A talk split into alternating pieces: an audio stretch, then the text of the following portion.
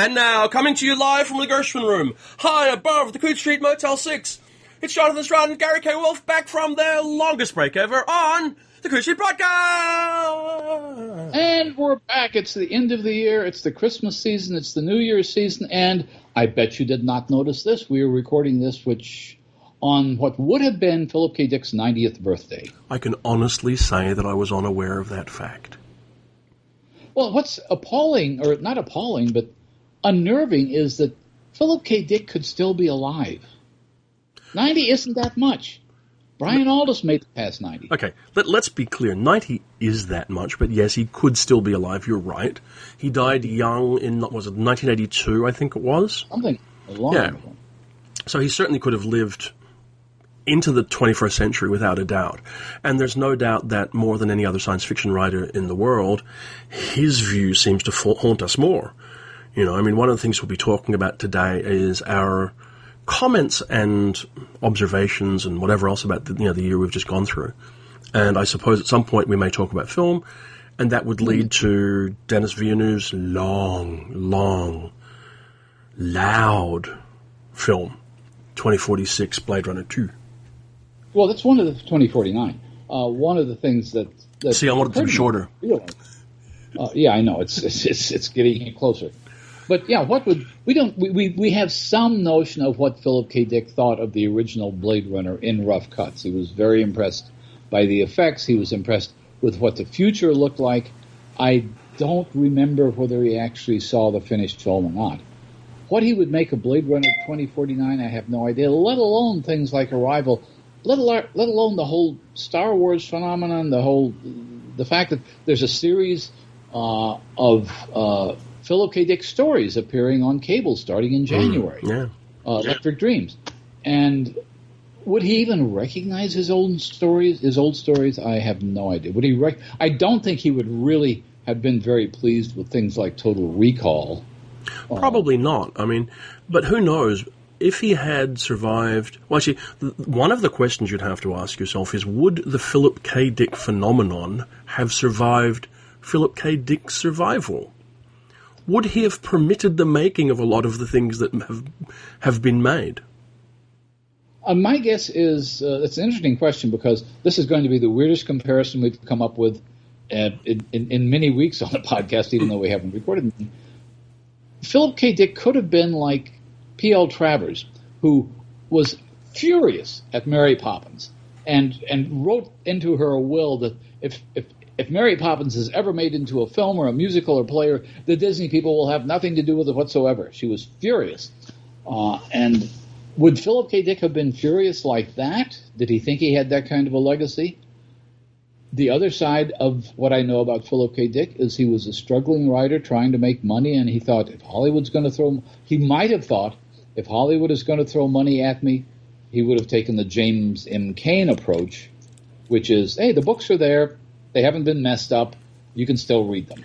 I don't know. I, I think one thing that begins to happen though is as success finds you, as you begin to have more and more money, and he would have had more money quite quickly, I imagine, because of Blade Runner, then you have a lot more freedom of choice. And you can turn around and say that an Arnold Schwarzenegger movie based on one of my stories isn't something I want to see happen or a Tom Cruise adaptation of one of my stories, and so on and so forth. All of which made the estate a phenomenal amount of money. And, you know, I could imagine him pushing for, I don't know, a Netflix TV series of Valis or something, just to completely sort of do with your head. Well, there were, there were films that were, uh, we, have mentioned this before, films that were reasonably in sync with, with Dick's own later um, attitudes and, and writing. One of them is Radio Free Albemuth, and Radio Free Albemuth is my argument as to as to why a book should never be particularly particularly loyal to its source, especially when that source is bonkers. which was the case here. You, you had you had a bonkers movie made by people who didn't seem to be able to make out what was going on in the novel, which I do not blame them for at all. But I'm guessing that Philip K. Dick might have enjoyed that more than that and um, A Scanner Darkly yeah. might have been the two movies he would have liked. Yeah. Okay. Well, interesting thing. Now we're here, I guess, as much as anything to wind up the year. We've taken two months off, yeah. I think it was. whilst I distracted myself and, and fulfilled other commitments. I mean, I've now delivered my year's best. It's in copy edits and it will be out a month early and all those sorts of things. And, you know, recommended, Locus recommended reading is well progressed. So we're all in good shape for that. So we can, we can turn our thoughts to this. So I guess I want to throw the opening question to you because I'm, I do not particularly want to go through a long list of things. What was your favorite science fiction novel of the year? Your favorite novel of the year?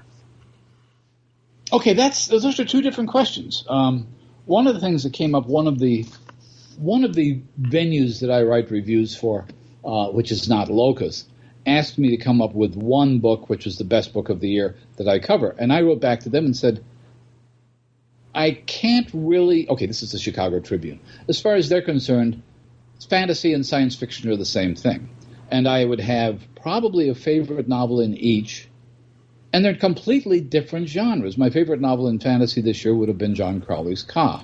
But my question for you is what's your favorite novel? Whether it be science fiction, fantasy, mainstream, whatever. What's your favorite novel I, of the year? I would say, as a novel, the Crowley novel is the most impressive. But is it your um, favorite? The one you liked best? The one you enjoyed the most? Oh, enjoyed. You well, remember enjoying I it. The- I mean, the thing that everybody else is listening for recommendations about.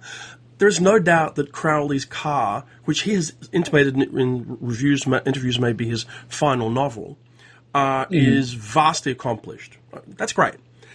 Wonderful. Set it aside. But it's also, what did you enjoy also, the most? No, no. Okay. What did you enjoy the most? I don't like. You enjoy things in different ways. Mm-hmm. The other the, okay, the two science fiction novels which I was going back and forth with, that I both enjoyed and both of them immensely, uh, would have been Stan, Kim Stanley Robinson's uh, New York 2140 and Annalee Newitz's Autonomous, uh, which is a pirate story. It's a pirate story with drugs and dope and shadowy corporations. It's it's a kind of thing. Well, we had talked earlier uh, a little bit about um, futurist fiction, fiction that is based on reasonable uh, sort of projections of the future. Annalee had a reputation as a journalist. She's done a lot of good uh, research into futurology. She knows the issues involving the pharmacological industry and corporate taking over. But she wrote she writes a novel about a pirate in a submarine. It's terrific. She's having a lot of fun with it. And Stan Robinson's novel uh, was, I think, an important novel in that it represents a major shift in the way science fiction deals with ecological catastrophe. Uh, it is, as he described it when we talked to him, a kind of um, comedy of manners set in a post inundation New York City. In other words, no longer are these writers dealing with awful warnings. They're not saying we, we need to avoid this. They're not they're not writing novels like Stan Robinson was writing with his Science in the Capital trilogy, saying we must do something to stop this. They're now writing novels saying this is inevitable, this is the future, and now we'll write novels about how we make the best of it. I would agree with you on both of your choices. I have not read Ka, and someone would have to make a significant case to me about reading Ka because I am awfully afraid of it. I think it is going to be slow and mesmeric, mesmeric and immersive, and I would get I would buy a copy and get sixty pages into it and go and do something else. And that's how that is. Mm. That can uh, happen. Uh, so it, it's not a book that has beguiled me from afar, though.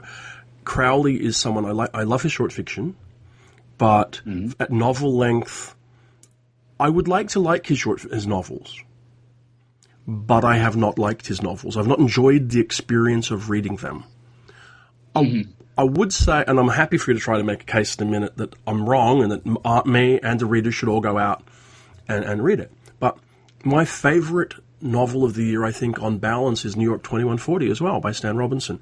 It's my favorite mm-hmm. book for a range of reasons. It's funny is the first thing. People don't talk about it often enough. It's it has really funny parts to it. It has real humor. It has really likable characters in it, some of whom are kind of classic character types, even from Victorian novels. It's got mudlarks in it, kids who dig in the mud for stuff. Yeah, it's super engaging. Uh, it has a kind of thriller through line in, in, through parts of it. It switches around and shows you a range of people through a range of experiences. It opens up the future and says, and I realize it, it involves skipping forward over an immensely difficult period, almost blithely, so that you don't shake with horror at it. You know, the intervening you know, 120 years to get to where it is, or 130 years to get to the book, to, to, to the time of the, of the novel. But it is at its fundamental heart an optimistic novel that says we can deal with the situations we're in and things can work out and improve. And so what it can't, what, what it uh, gives you in what is a very unsettling and disturbing time is a rational feeling reason for optimism without being blithely naive. And that's immensely valuable and heartening uh, when you're reading something these days. Well, that's what I think is. That's why I say I think it's a major shift in the way people are, are, are thinking about uh, the future. I, I, I, think it's it's it's no longer a grim, awful warning novel. It's there's a point at which the issue of climate change is now beyond the ability of science fiction writers to warn against it. And, in, and he's writing a novel about survival, about finding means of survival in a diminished world. Uh, we've seen some other versions of that. I think last year, actually this year, I guess in in the states, James Bradley's Clade dealt with the notion of how do you survive as a world uh, is diminished. I'm, I'm, beginning to read more novels that touch upon that same sort of idea. That, uh, and to some extent, Nina Allan's um, uh, the Rift was uh, not the Rift, but the one before that. Yeah. Um, was, was, was, a bit like that. So I think that's that's a sea change because it's not simple-minded dystopia anymore. No. And I think that the, the, the idea, I would love to think the idea that New York 2140 will help us move beyond these increasingly grim and simplistic dystopias mm-hmm. uh, that simply say, okay, the world is, is, horrible. Yeah, now, now, now we're in a position to say, well, yeah, the future is probably, future probably sucks, but there is enough faith in humanity and in character to figure out we'll muddle through somehow. I, I have to say, I have lost already my appetite for dystopian fiction in and of itself. There is no great joy I find in reading stories of a destroyed future or a bleak and pointless future you know, existence. I don't need hmm. optimistic naive fiction, but I need some feeling that the, the source of the dystopian discontent is something you're going to get beyond, get past somehow, in a credible kind of a way. And I think that's what I'm looking for in fiction. That's what underwrites to some degree a book like Autonomous. I mean, Autonomous has all kinds of dystopian background to it. And it's, I mean, it's probably the best science fiction first novel and maybe the best first novel of the year in the genre. Uh, and it too is funny at times, and it too is very mm. engaging, and its tr- its trio of characters that sit at its heart are, you know, very very engaging. I mean, the pirate thing is a small part of the book, really. It's all the rest it, of the, the, the, stuff that comes with it. The beginning, it, it's a very clever thing because it draws you into the book. Yeah, it we does. begin our point of view. We, be, we begin with a sea adventure story which then opens up into issues of artificial intelligence and pharmacological uh, corruption and yeah. so forth. Well, it's like if I was going to write a love letter to Autonomous, the first thing I would say is, thank you for only being 300 pages long. Well, that's the other thing. I mean, uh, the, and that's something to be said for New York 2140. Uh, and it's one area in which I believe science fiction retains an advantage over fantasy. Uh, the, the, the, one of the reasons, one of the things I liked about John Crowley's Ka, of course, is that it's it's a standalone novel. We're not mm-hmm. going to have any more novels about this crow. We don't need any more. Uh, but the the major science fiction novels these days tend to be standalone novels. Now we had again this year we had an Ian McDonald novel, another one of the Luna novels, which is terrific, and it's part of a, a, a trilogy. But it's it's finite. It's not going to go on and on. You can see the arc in it. Um, but on the other hand, a lot of the fantasy I get in the mail, which I frankly do not read, and it doesn't come to me in the mail from Locus sending it to me. It comes to me from publishers. publishers. Yeah, yeah. And it's and, and, the minute I see volume one of um, that, volume three of pretty much will put that book right in my mail room pile. Uh, but can't you just tell a story in a novel anymore? well, let's be fair. I mean, science fiction has and fantasy both have an enormous tie back to serials form, forms of storytelling, and so it's hmm. hardly surprising or unreasonable to, to, to experience you know, sequel after sequel, and you know, publishing re- you know, reaffirms that it's commercially successful. But there is a lot of there are a lot of standalones out there, Gary. It's just a matter of pushing around and finding them, I suppose. You know, I, well, I, I, will say my great failing as a reader is I read the first in the series, and I go, I really enjoy that, and I still don't read the rest of it. Mm-hmm. You know, I want to just zero, you know, go back. I don't want to get stuck too much on the, the one thing. Pitch to me to me and to everybody else who would like to like the books of John Crowley but have struggled. Why should I hand over 25 bucks to buy to read Ka? Why will I enjoy it? And I don't care that it's important. So tell me why I'm going to enjoy okay, it. Because uh, okay, first of all, you mentioned the fact that you might get 60 pages into it, and, and, and I don't think that will happen because it is a series of stories within stories. It is a novel that consists of a lot of embedded tales, uh, which means that if you don't like the part of Ka that takes place mm-hmm. in Europe thousands of years ago, involving a a, a, a girl named Foxcap, uh, it will eventually turn into another story, and that will eventually turn into another story, and all this is nested within what should be a dystopian story about uh, a near future. The opening line of Ka which, by the way, for my money, is the best opening line of any novel this year. And because I inadvertently memorized it, I didn't know I'd memorized it until I was quoting it to people. It begins with the sentence, There has come to be a mountain at the end of the world. And you realize, okay, this is a completely destroyed, polluted environment that we're living in. It's a science fiction world.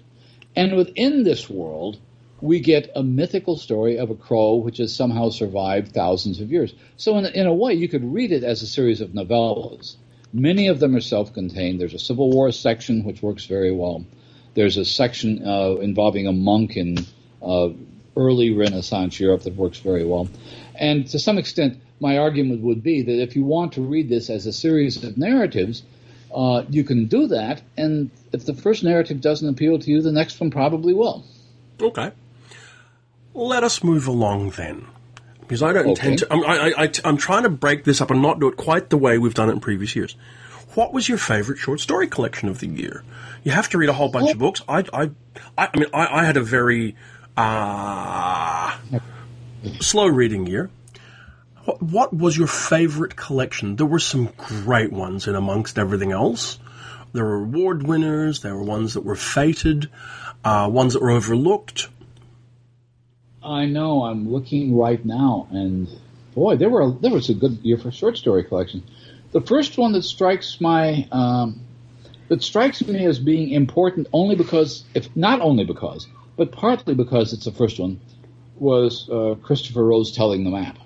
Mm-hmm. Because these are terrific stories. It's a kind of southern post-apocalyptic South that a, a, part of the country in the United States that we don't see often represented in fiction at all. They're very interesting, subtle fictions, and there was a major new uh, long story in that mm-hmm. collection.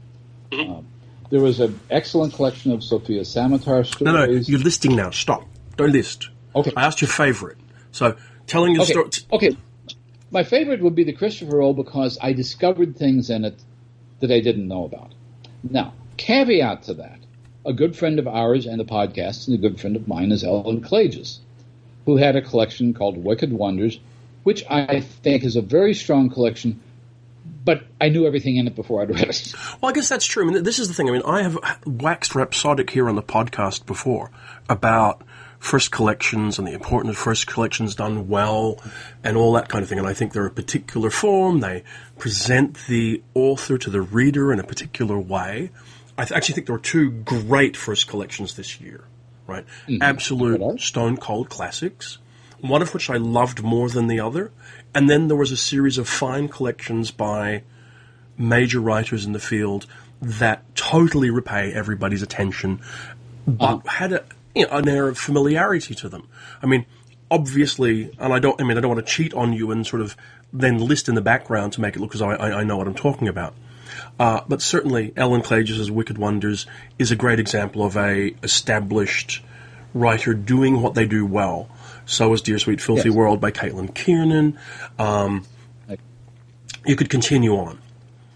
The two books that stand out, though, I mean, my favorite collection of the year as well, because it seems like we are clones and you're getting in first, is Telling the Map Stories by Christopher Rowe from Small Beer, which has, I mean, Rowe has a wonderful writing voice, this sort of southern Kentuckian kind of writing voice that he brings to, to his stories. And he has a very localized, uh, community kind of storytelling. His stories are very intimate and uh, they deal with average seeming people dealing with average seeming experiences in extraordinary circumstances or extraordinary to us. And so, I mean, I, I was fortunate enough to publish several of the stories in the book, as I was with the Ellen Klages. So, you know, you can take that with, you know, the recommendation with a pinch of salt if you wish.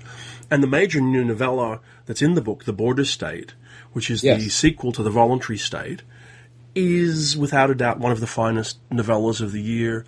And my only fear for it is that it gets overlooked because it's buried within the collection Because and not it's buried in the not seen as a standalone the way more and more are. I love that book very much. The other one, and it's no great observation on my behalf to say this, it was up for the National Book Award. Uh, Carmen Maria Machado's Her Body and Other Parties is just I'm reading- fabulous. I'm reading that right now, and I'm and, and it was interesting because I'm I'm probably going to review it. Well, it will now be in the February locus. If, it, locus. if it's not there, it means that something seriously wrong happened to me. Apparently, I'd not reviewed it before. I'd not seen it before.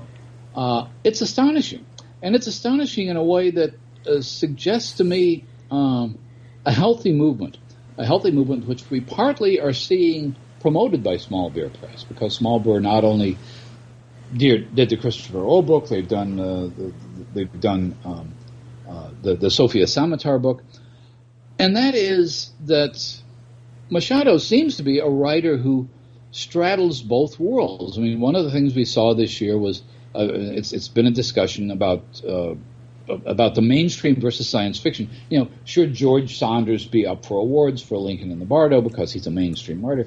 Machado straddles both worlds. I mean, she went to the University of Iowa Writers Workshop. She's got all the literary cred in the world, but she also went to Clarion. She's had teachers from the field. She knows both sides. She comfortably moves back and forth. Uh, there are bits in it that are hilarious. I've not finished the, the collection yet, but I've read more than half of it. And you're right; it's it's a, it's a stunning collection that it seems to me is right in, in that new area where it's equally a equally of interest to genre readers and to mainstream readers. Mm-hmm. Fair enough. I mean, there were many other fine collections, and I don't want to slight people by overlooking them. But perhaps No. they can look to the Locus recommended reading list that will talk about them, rather than here to Coode Street, where maybe we'll keep it much more concise this year. I mean, we've kept ourselves to three novels so far, to two collections basically, with a, a side strong recommendation, which is great. Um, I want to touch on m- what I think is the most encouraging trend in, or, or, or no, the most encouraging observation in science fiction and fantasy that I made this year. Probably more than in any other recent year, I spent a lot of mm-hmm. time looking at first novels. Mm-hmm. A lot of time looking at first novels. And there was such an array of them. I mean, we talked about Autonomous, which is possibly. Right. I'm, I'm actually reluctant to call it my favorite first novel of the year because the other ones were so strong, and this is where maybe it'll get a bit more listy. We did a special podcast about first hmm. novels.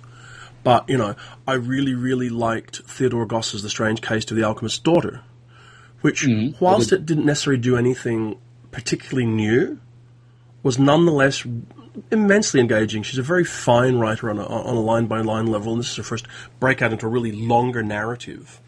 Right. And the book's hugely engaging and, and, and entertaining. Um, and then there was Sam. I mean, and, and you know, you got that sort of Victorian team up kind of thing happening with, with Frankenstein's daughter, all this kind of thing in that novel. Flip that to a first novel like The Art of Starving by Sam Sam Miller, which is completely different. uh, something like uh, Karin Tidbeck's Amatka, which on one hand is a 2012 first novel in English for the first time. You know, so that's a different kind of a book. You've got Christopher Brown's Tropic of Kansas, which is a terrific book. An Unkindness of Ghosts, which you just reviewed for us uh, by River Sol- Solomon. Uh, I know it's a second novel, so it didn't doesn't really uh, sit in that sit in the same group exactly. But I just was reading Djinn City by Saad Hossain, which is great. It's a really great book. I, I had to had to had to buy one of those. Gary, it's outrageous. But um, what about you? What, what was your feeling on first novels, if you have one? And I'm, I realize that I am actually overlooking deliberately the biggest one out there. Uh, well, I mean, uh, you you mentioned the Theodora Goss thing, and I think one of the things that's interesting because actually before we started recording, we were talking a little bit of what's happened to steampunk, and is steampunk now a term that refers to any Victorian fiction? Uh, the, the the the the Theodora Goss novel, I think you're right, is very accomplished, is very knowledgeable, and in a way, for an academic like myself, is very knowledgeable. The other novel that I think of in the same context with that is not a first novel, is Molly Tanzer's Creatures Creatures of Will and Temper, uh, which do, which which is based very closely in some ways and very loosely in others on Oscar Wilde's picture of Dorian Gray. I mean, she turns Dorian Gray into a woman who's Dorina. And for the first half of the novel, it's a good historical novel set in the Victorian era. Uh, and in the case of both uh, Molly Tanzer and Theodora Goss, these are people who understand Victorian fiction, who understand the rhythms of it, who respect it, who uh, are not uh, so, simply using it as a kind of uh, convenient setting for uh, a kind of bad League of Extraordinary Gentlemen movie adventure. So, so I, I like the idea that people are, are doing their historical research on that, um, and I, I like both of those novels quite a bit. Um, I think um, trying to think of other first novels. Well, it's, it's it's not a first novel, but one of the big events of the year probably was the completion of Nnedi Okorafor's Binti trilogy, which is Which didn't finish this novel, year. It finishes next trilogy. year. Well, is, is Bent? Oh, the, the the Night Masquerade is not out until 2018. Sorry. Well, okay, it's almost finished. We have we have We have freedom to do what we want. It's our podcast. Go for it. It's, it's our podcast. The point is, Binti Home uh, definitely appeared in 2017. Absolutely.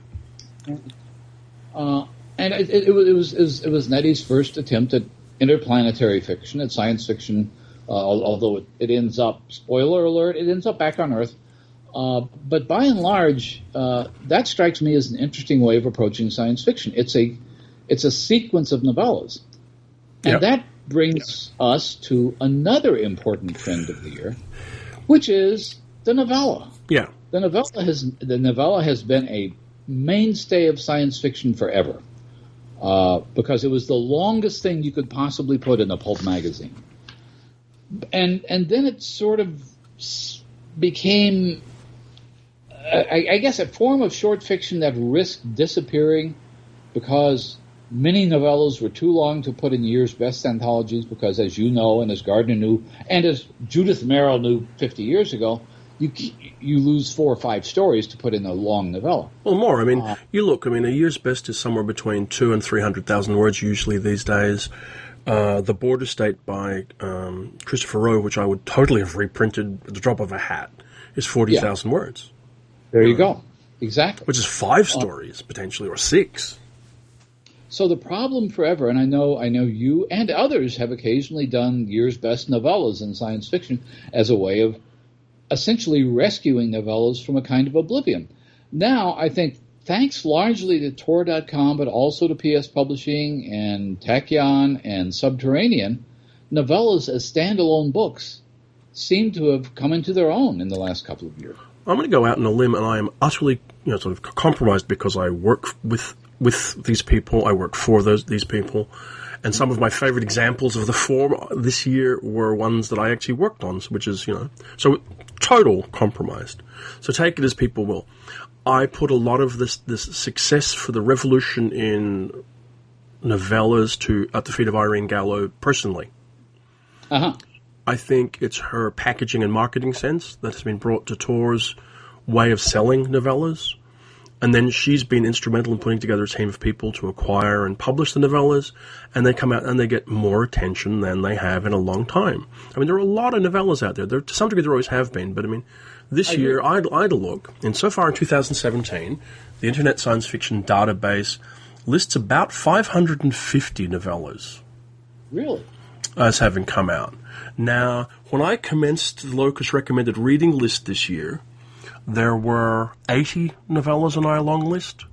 And yes, they came mm-hmm. from Tor, but I mean, Tor published 30 of them. So even if we listed only the, you know, uh, every single Tor one, and, and, and we didn't, well, not all of them were uniformly loved. Nonetheless, we had them from Asimov, from Analog, from F&SF, from uh, from from in- individual collections like Tender, the, the one, uh, like the uh, Chris Rowe one, uh, from anthologies like Extra Solar, uh, which is Nick Gevers' PS Publishing uh, thing. Uh, we had Subterranean small press books, all and and, and book smugglers ones and all kinds of other organizations, novellas have all been vying for attention. I mean, a lot of quality material, Aqueduct as well, and they're a, they're almost like in some cases because there's a willingness to experiment. Um, a spec. Well, sorry, to, to call back. What was brilliant about what Tor brought to it was the packaging is presenting them really well and professionally as a commercial book Yeah. everybody else then came to the party and, and responded to the fact that they seemed to be doing well. And now there are all these things. Binti's been a runaway success, an enormous success. Um, and so have the books that Seanan McGuire has written for Tor.com. Um, I have to say, so far, my own personal favorite novellas of the year that I've that I've read uh, were either ones that I've published, so I'm not sure that I should talk about them, ones that I will publish, so I don't know that I should talk about them. So as an aside, I'd say Dave Hutchinson's Acadie, which is a rather interesting space opera set, which turns itself on its head by its conclusion, but at the beginning is this wonderful, engaging kind of space opera. Yeah. I really, really, really, really enjoyed very much. Uh, James Morrow did a terrific story for uh, Tachyon, the asylums of Doc- the asylum of Doctor F- Caligari. Obviously, Ned- Nnedi's story, uh, Binti Home, which you've already mentioned. Um, I probably wasn't as immediately taken as some people were with uh, the Martha Wells story, All Systems Red, but that's also been a, a huge hit. Oh, and Peter Beagle had a great story at Tachyon as well, in Calabria. And I just read Stephen Graham Jones's Mapping the Interior, which is great. So, and you see, And we had- and- and- you'll, you'll now see I've- what I've talked my way around and not mentioned that I worked on, so. Well, but we we also talked. Uh, I think maybe the last podcast or two podcast or two ago before our break, we talked with Jeffrey Ford about his Twilight Pariah, Which is a which is a, a terrific sort of re-examining of of genre tropes and genre ideas and that sort of thing. And then there there, there are occasionally things that I wouldn't call a novella because their source material is short children's books to some extent. I would include Kij Johnson's The Riverbank in this. Uh, is, is it's I don't know whether its length makes it a novella or not. No, no, it's a sixty thousand word novel. It's, it's a novel. Okay, so it's a novel. It's, it's a novel then. Uh, but it's as I was going to say, to some extent, our genre definitions don't count when you're talking about a novel which is essentially based on a classic children's novel, Sure. and, and, comes in at that length. But uh, I, th- I think that's another uh, very strong sign of uh, what's going on in the field is the ability to revisit. And and now, and and and, and Kij is not the only one to have done this. To have revisited earlier um, kinds of fiction and, and, and reinvented it for for for a newer audience. I mean, to some extent, in both of Kij's famous novellas now, The Dream Life of Vellitt Boe, which won the World Fantasy Award, of course, and this one, she's taking classic, lovable texts which had problems with them, especially in terms of gender and power issues, and reclaiming them. She's not destroying them; she's reclaiming them in a way uh, that I think is fascinating. And I think, uh, having talked to him very briefly in Helsinki, uh, that Victor LaValle had something of the same thing in mind with the Ballad of Black Tom, which reminds me another novel I should have mentioned as one of the important novels of the year was was The Changeling, Uh-huh. which I thought was terrific. I think the thing that made the Dream Quest of Vellitt Boe work, and the thing that makes the Riverbank work by Kij Johnson, is that in both cases she's not trying simply, and I'm not saying that you've suggested this, to reclaim the fiction, to reclaim the space. I think they are acts of love from a reader trying to find themselves in those stories and texts. And that's, there's a genuine compassion and a genuine affection for the worlds that are being written about. It, they're not combative takedowns. They're not no, corrections. They are. they are just an attempt to be in that world as well, which is a very natural thing for any reader to do, I think. Um, so that's why I think they work. And you know, so the, well, I think you're right. They're genuinely affectionate mm. uh, toward their source material. Yeah, yeah. I mean, the, the two novellas that I worked on uh, that I think st- stood out that came out this year, I uh, genuinely love Ellen Klages' Passing Strange. Yes. I think it's a fabulous book. I think it's a fabulous story from her. I think it's one of her finest pieces of writing. I think the characters are as well and fully rounded as she's managed. And I think the story is engaging from start to finish. And the timeliness of it can't be questioned. Uh, it mm-hmm. is, you know, it is a guy, what I, I guess you'd call it a, a, a gay time shifting romance about pulp fiction art, amongst other things. Mm-hmm. And it's also a love letter to her adopted home city of San Francisco. And I find that super, wonderfully engaging from the moment I first saw it. And I also loved Agents of Dreamland by Caitlin Kiernan. I mean, mm-hmm. I don't have any affection for the worlds of Lovecraft. I've never been a great reader of Lovecraft or pretended to be. So I find look, looking at other ways into those worlds is always interesting. And what I find with Caitlin is that she and I share a cultural background, a popular cultural background through music, film, and other literature that she uses to unpack all of her fiction. Uh, and so, Agents of Dreamland, Black Hel- Helicopters, which is related to it, all come in from the this sort of thriller kind of an angle, slanted through a particular kind of alternate rock kind of music and everything else. And the stories are great. I mean, Agents of Dreamland is a really good novella, and it's I really loved working on it. Yeah. The problem I've had with Caitlin Kiernan in the past is there is a tendency toward purple prose. Frankly, I mean, her earlier earlier works were, were ornate and baroque, and the sentences were sort of lovely Elizabethan sentences uh, and there was a kind of hypnotic quality that sometimes did not move the narrative forward as much as as, as, as it could. But it seems to me in the last uh, 10 years or so, uh, even, uh, that she's become a much tighter, more efficient writer. She's become much more concerned with uh, character and place and less with, with her own style. Uh, there's, st- there's still moments where I can see a, a sentence running away with her. But by and large, I think she's learned a great deal of discipline uh, during the course of her career. She's one of those writers who I uh, had difficulty with at the beginning and who I just have found it, it, could be myself learning how to read her better, or it could be her learning discipline better.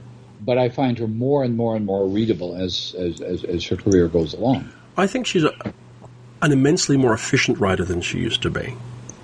Mm. And I think, I mean, I'd be curious to talk to her about it because I've not, but I would imagine a combination of working on comic scripting, which which which tears everything down to its story elements, mm-hmm. and a combination of, combined with working on the Sirenia Di- Digest, where she has this pressure to come up with, you know, an original story every month, which she's been doing for years now.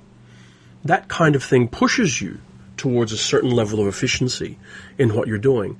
And I think, yes, her work has become less clotted over time to, to its very great benefit. So.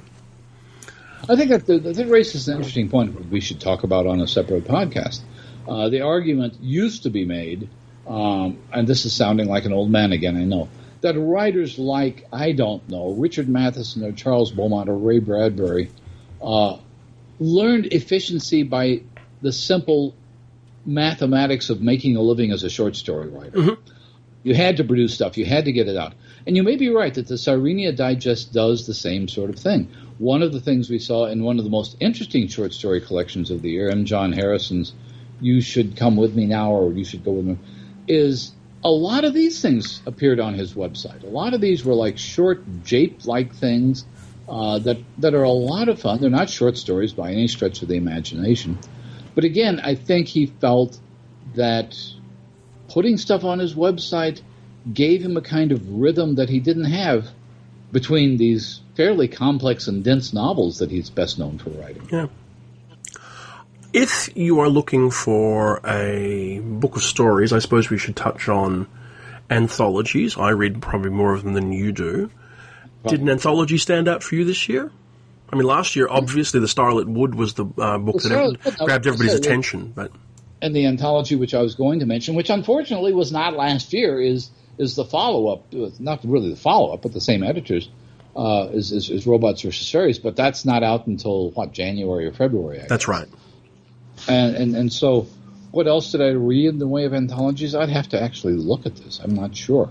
You keep keep talk among yourselves. While I oh, you know what? Okay, here's an important anthology. Maybe more important to academics like myself. Uh, but it was an anthology put together by Lisa Yaszek and Patrick Sharp called Sisters of Tomorrow, which was an anthology of early women science fiction writers, uh, most of whom are not even known today. But they were terrific pulp stories, and some of them, some of them had women in more significant roles than you would have expected. Some of them were just pulp stories, but Yeah. it was. It's, it's a process of rediscovery that I think is important. Yes, well, we talked to Lisa about it uh, on a podcast earlier in the year. Yeah. Yes, right. Um, uh, of the the other anthologies I'm looking at, I'm trying to think. I, I read a couple of yes to the best of the year anthologies that were pretty good, which is what I tend to depend on for short fiction. And other than that, did I read any significant anthologies at all? Probably not. So you need to tell me Okay. what you. Well, my f- my favorite two anthologies of the year, uh, and I guess okay, to hit the best anthology of the year for me, the most enjoyable anthology of the year, the book had to be consistent and engaging and keep me reading a whole bunch of stories through the whole thing. I find it immensely easy to pick up a book, read a few stories, set it aside. Maybe I'm not the right reader for it. You know what I mean? Like, Ellen Datlow did a good uh, collection of Alice in Wonderland stories. And honestly, I am not engaged by Alice in Wonderland stories, so it didn't really move me, even though I read a couple of good things in it. So, the two that I pick out Gardner Dozois' The Book of Swords. Love sword and sorcery, love epic Right. fantasy. He got great people to write great stories. Kate Elliott, Scott Lynch, Daniel Abraham, Ken Liu, a Right. whole bunch of people. Book's really engaging and readable. And if you've got somebody who loves epic fantasy and wants to get introduced to a, a spectrum of stuff, and it's probably the best bet out there. I also really loved um, Mahvesh Murad and uh, Jared Shurin's anthology, The Djinn Falls in Love and Other Stories, which collects a whole bunch of mostly original, though there's one or one reprint in there, uh, mostly original uh, fantasy, dark fantasy stories around themes of djinn and whatever else. Some terrific stories in it.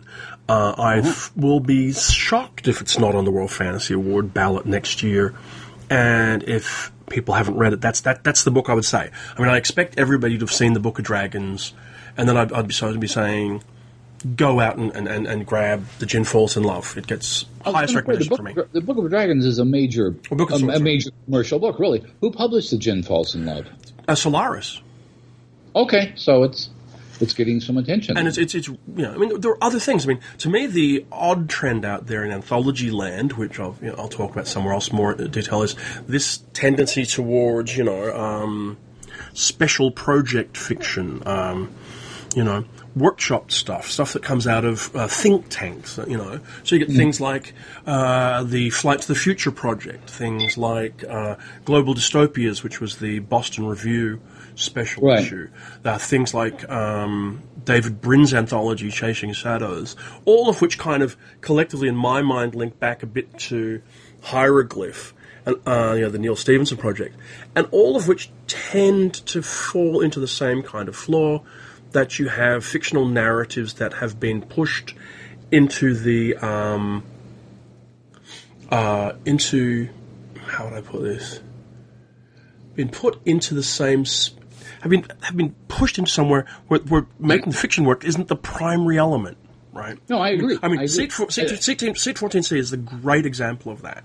You know, you've got two, 3,000 words to tell a story, maybe 4,000 words to tell a story, and there's all this um, setup that's being provided by the project. In this case, that you know, everybody's got on, on board this aircraft, and Right. they've, got, and le- they've left Tokyo, they've flown to San Francisco, they get off, and it's suddenly 20 years later, they've, been, they've disappeared for 20 years and reappeared.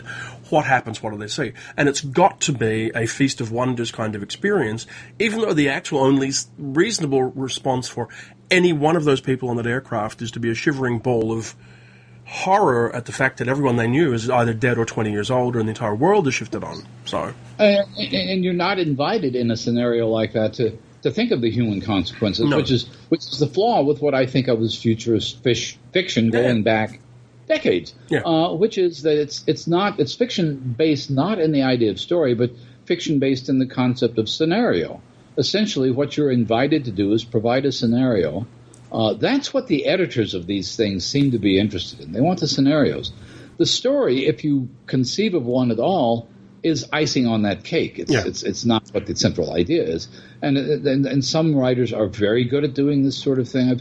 Uh, Kathy Goonan, for example, Kathy Ann Goonan, Kathleen Ann Goonan, uh, is very good at writing kind of scenarios that also are human stories. But a lot of other people uh, tend to leave the scenario as is, and so you have a story that begins and then essentially doesn't end. Essentially, it's the first chapter of a novel that should never be written. yeah, yeah. Okay, since we're kind of going through the categories, there's a couple of things we might touch on in a minute if we have time. Did you have a favourite young adult novel of the year, Gary? Uh, the Art of Starving, Sam Miller's novel. I don't read a lot of young adult novels. Uh, if they come to me, they come to me not because they're young adult, but in spite of the fact uh, that they're young adult. I'm surprised. I thought you might have gone for Akata Warrior, so I'm quite interested that you loved the the Art of Starving so much. That's great. Well, uh, the, the Art of Starving was the first novel I'd seen by Sam Miller. Akata Warrior was a sequel to a novel, although it does deepen and expand things. It seemed to me the reason I would have thought first of The Art of Starving is that The Art of Starving more expressly and explicitly deals with issues of adolescence. That is, the things that are important in the young adult world seem to me to be central to that novel in a way that they're not central to uh, to Akata Warrior, which is as it's the second novel of a um, of, of, of, a series. And the first novel, in a sense, Akata Witch dealt with those issues uh, in a way that Akata Warrior doesn't need to. Mine would have been A Skinful of Shadows by Frances Hardinge, which I think is a marvelous book by a marvelous, marvelous writer. But I have to admit, I fell into reading La Belle Sauvage, which is the new Philip Pullman novel and Ah. the latest in the Northern Lights universe. And I have to say that I was immersed immediately in a way that I've hardly been all year long.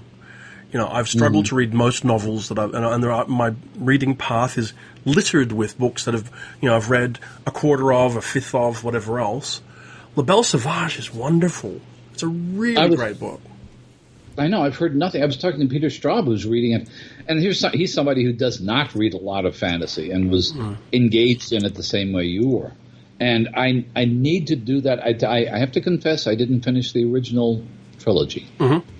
Well, I, I think they get harder to read as they go on. I mean, I, I think the first book, Northern Lights, is one of the finest young adult or middle grade or whatever you want to call them novels that I've read.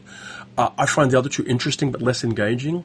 For my money, La Belle Sauvage is more of a cousin to the first book Ah, than, okay. than, than to the- you know the later books.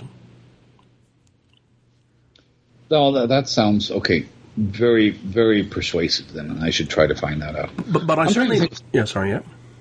Oh, go ahead. I was just going to say, I, I absolutely agree with your uh, recommendation of and affection for the Sam Miller book, which I think is marvelous, and I'm really excited about his next novel. I mean, um, Art of Starving's his debut. The second's coming along. You know, uh, I think it's I forget the title of the book, but it's more overtly genre, and it's coming It's out mid-year. yeah, it's not going to be a young adult. One of the things that the Art of Starving did, and I don't know if this is a thing in young adult fiction uh, at all, but it takes some risks. It takes some risks because I remember before I'd read it, I'd, I was looking at Twitter comments about it, and I was looking at people uh, talking about this. This is a novel that valorizes eating disorders, which it does exactly the opposite if you get into the novel. Um, but then I was reading uh, what I think is another one of the powerful novels, Victor LaValle's The Changeling, uh, which is a fairy tale. It becomes more and more a fantasy as you go through it. And it's a point in, in The Changeling at which you think, this is going to be another kind of horribly tone deaf fantasy in which a group of men are victimized by women who are witches. Uh, witches meaning also, and then and then it reverses that two or three times. There's a there's a I, I, don't, I don't know if this is a rhetorical strategy among novelists, and these are two very different novelists and very different novels between Sam Miller and Victor LaValle.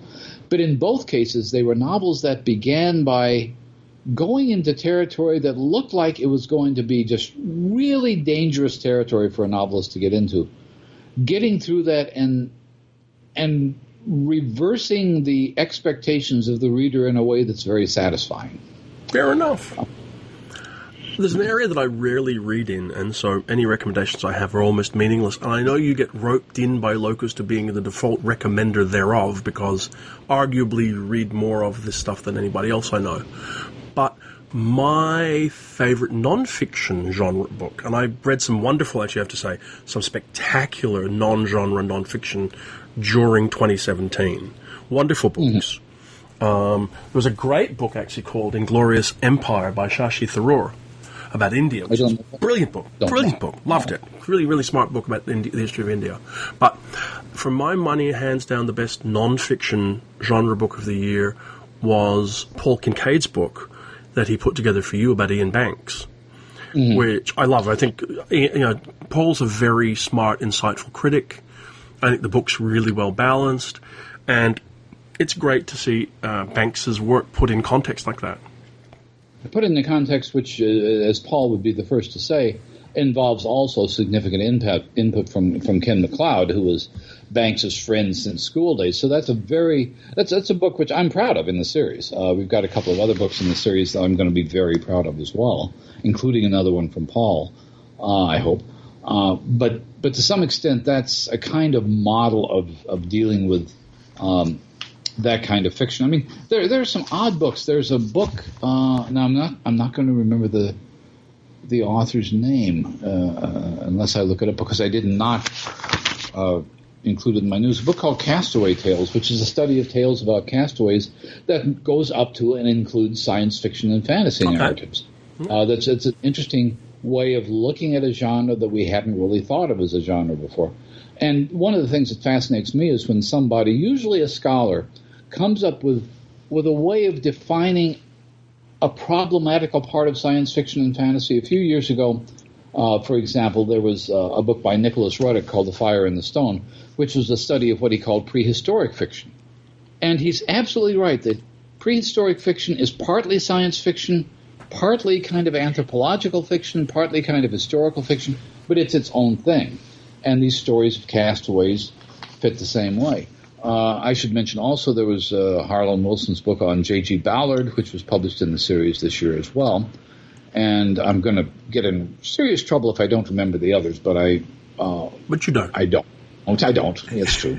which, which, probably says all that needs to be said. That kind of covers. I mean, without going into list listing lots and lots of stuff. And I know there there's myriad books we could talk about. You know, there really are. I mean, well, okay, uh, I've got a list here. Have, no, you want to do it, and I'm saying let's not. Let's just go with the, the, the, ones we those ones we like the best. No, the ones the ones. But the thing is, we like things in different ways. One of the novels we did not mention, uh, which is this, uh, we, we, mentioned in passing Ian McDonald's second Luna novel. We didn't mention John Kessel's The Moon and the Other. No, I don't. Which is a, a literary moon colony novel of of the sort that you rarely see these days. Well, I mean, you say that, but I think actually we're seeing more of them. I believe Stan Robinson is writing a, a moon novel. Um, it could very well be. And uh, apparently Andy Weir has written a Moon novel, although I've not seen it. It's supposed to be awful. Don't tell anybody. Shh. I don't. I. Well, the thing. I, I, okay, we, we haven't even gotten into films this year, and I've probably two days after we record this podcast, I'm going to see the Star Wars film. But me too. The Martian is one of the few examples of a movie that I thought was pretty good, and I could not get halfway through the novel. Well, what somebody said in talking about um, Artemis, which is the, the book you're talking about, mm-hmm. is that the thing that made The Martian work is there weren't any other characters in it because what you find out in Artemis is that he's absolutely terrible at writing any interaction between characters at all. Which is kind of interesting. Which is kind of an interesting kind of an observation, you know. And look, there, there genuinely were piles of great books that came out this year. Uh, yeah, but I kind of feel like there's all these sort of things that sort of list list sort of, you know, I mean, okay, if we're if I were just to turn to my side for a second and look at my shelf, right? uh-huh. as I'm going to do. And we could have talked about uh, Provenance by Ann Leckie, which is a very good yeah. book. We could have talked about Spoonbenders by Daryl Gregory, which is a very good book. We could have right. talked about Yoon Ha Lee's new book, which is well worth talking about. Borne by Vandermeer, we could have talked about easily. Uh, we could have spent more time on Spoon Skinful of Shadows. We could have talked about China Miéville's Kind of October, which is a left field thing to include in, in, in but it's nonetheless a genre writer doing his thing, right? there right. were a and lot of great about Aliette de Bodard, her second novel in her um, House of Binding Thorns.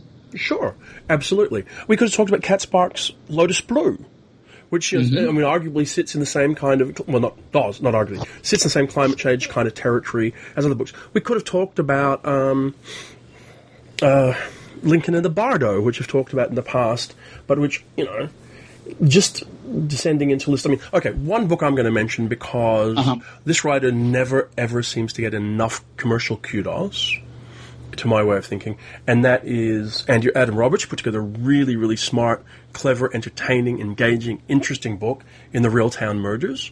Which I uh-huh. recommend very highly, and a book that you're going to have to go hunting for because it's currently only available in a small press edition, which is Extra Solar by um, Nick Gevers from PS, and will be out in an ebook later in the year, and has some great mm. stories in it. A very fine Nancy Kress story, a very fine uh, Kathleen Ann Goonan story, and also one that you have to go hunting for next year. Um, Prime Meridian, which is a novella by Silva, Silvia Moreno Garcia, which was kickstarted oh, during the year and is counted as a 2017 story and is one of the best novellas of the year easily, and which will be, I think it's going to be in Gardner's Year's Best and will be out in a commercially available trade paperback in about June. Do you think overall that this year has been a good year in science fiction and fantasy? Okay, allowing that I have had a mixed reading year myself in terms of being able to focus on it. Yeah, I think I think it has. I mean, I'm, I'm uh, okay. I'm not sure that's ever a meaningful question. But sure, but but sure, yeah. I think it was a good year. I think it was a good year because, for, for a couple of reasons. It was a good year because we really began to see a broad variety of writers coming to terms with some of the serious issues that confront us in their fiction. Mm. That's a great thing. Uh, it was a good year because we saw a broad spectrum of first novelists come along, all delivering interesting and worthwhile books, even if they weren't necessarily completely successful.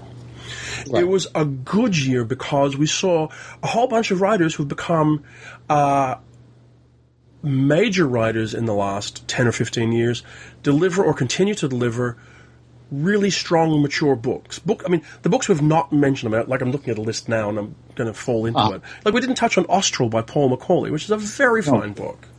But, you know, I mean, Provenance, I mean, Provenance is only Ann Leckie's fourth novel, but she's developed into a significant science fiction writer now. Spoonbenders by Daryl Gregory, his biggest and his best novel, is I think only his fourth or fifth book. Um, mm-hmm. Nora Jemisin. Nina Allan. Nina Allan, it's her second book, right? The Race. Mm-hmm. Um, Nora Jemisin, uh, her, her, latest book. Um, uh, Kameron Hurley. There's just a lot of stuff and odd oddball stuff in the corner. I mean, John John Darnielle had a very good book in Universal Harvester, mm-hmm. which is well worth seeking out. James Bradley, who's delivered all these major, interesting adult novels, had a very, very good YA book in The Silent Invasion that I hugely enjoyed. There was Mohsin uh, Hamid's Exit West, which was kind of a bit of a left field choice. Uh, I think Terry Dowling stuck out, struck, uh, snuck out a new collection in The Night Shop, which was w- well worth your attention. So lots of stuff. Yeah, I think it was a good year, and for really solid, substantial reasons. I mean, you can always sit around and go, oh well, you know, where was the single great dominant book of the year? Now, for me, for you and I, obviously, if the, the dominant science fiction novel was New York Twenty One Forty, other Yeah, people may or may not exist, agree with that, but it was there and it was a major book. Um, and then there's an awful lot of other media. A lot of, I mean, we, you and I don't really pay a lot of attention to graphic media very much, but uh, on, on the big and small screen, there was a lot of stuff. I mean, you, you you couldn't not have been engaged by uh, by. I was going to say, if, if, I were, if I were asked to pick out a writer who had a really good year, I mean, 10 years ago, well, 10 years ago and for the two or three years afterwards, that would have been George Martin. I would pick Nnedi Okorafor as having Sure. had a spectacular year. I mean, she not only had Akata Warrior out, she had uh, the second part of Binti, the third part is coming out. She has the Black Panther comics coming out now. She's been invited, she gave a TED talk in Tanzania. She's been guest of honor at horror conventions, at ReaderCon, at ne- Necronomicon. Uh, she's just blossomed very suddenly, uh, even though she didn't actually have a major quote unquote novel out during the year. Uh, Well, I think she's become She- a really mature talent, someone who you can rely on to produce major work of interest, substantial, thoughtful, engaging, entertaining work. I mean, because, because that, that's it. It's like I, I get kind of fed up with with both recommending and having recommended to me work that is worthy and worthwhile and Yeah. important and significant. And you're going, oh my god, can't I just have something that's entertaining as well? I mean, and I mean, the, the value of Austral is it's smart and it's really entertaining. Luna Wolf Moon is smart and it's really entertaining. Um, same, f- same for you know, I mean, a, a book to me like 20, obviously New York 2140, hugely entertaining book. Um, so there's a lot out there, and there's a lot out there for everybody, and a lot of stuff that we've barely got to. I mean, I'm becoming more aware, I guess, and f- trying to find time to read books like uh, Saad Hossain's Djinn City, uh, stuff that's outside of what I normally read. And I mean, if I were to sort of see actually the trend out there that I am most encouraged by as well. It's not the novella trend, which is great and which I'm a part of. And one of the books that I'm most proud of to be to have been involved in comes out next year is a novella in that program. It's that I think we're starting to see genre readers become a little bit more comfortable reading things outside of their own traditions. There are narrative traditions, and science fiction is less, less affected by it than fantasy. There are narrative traditions from elsewhere in the world which I think Western genre readers have been less comfortable reading. And I think we're beginning to build up enough context to begin to respond to those things in a really positive way. That's a very interesting perspective, and we should devote a whole podcast to how readers learn to read other kinds of things. Uh, there's a sense, and I, uh, to, to some extent, I'm, I'm, as far as I'm aware, there's not been any kind of uh, on, effective online Gamergate kind of response to the fact that science fiction and fantasy readers are more and more interested in reading uh, African or Arabic or um Asian based science fiction and fantasy. I mean, one of the one, one of the other novels that came out this year we didn't mention. I guess it was this year was the second volume in Ken Liu's trilogy, uh, No, it's last which year. is last year.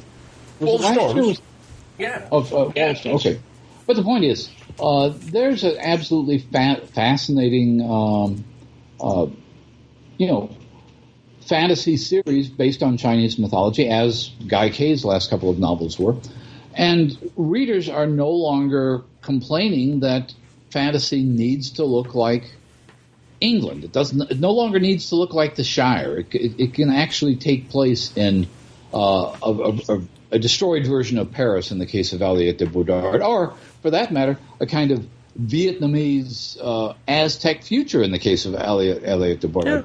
The idea that all cultures are now uh, viable sources for science fiction and fantasy uh, is, is in some ways as important, if not more important, than what we usually talk about diversification. We have many different writers, many different voices. We're now beginning to actually read science fiction that was not originally published in English or in England and America. But we're also increasingly fascinated, I think, by fantasy that doesn't retread the same Northern European root material over and over again. So then let me ask you, Gary, the same question. Was it a good year? I think so. I, I, I was looking at the list of things I reviewed this year, and one of the things I do when I look, because I'm thinking about writing the year in review column for Locus, Locus's February issue.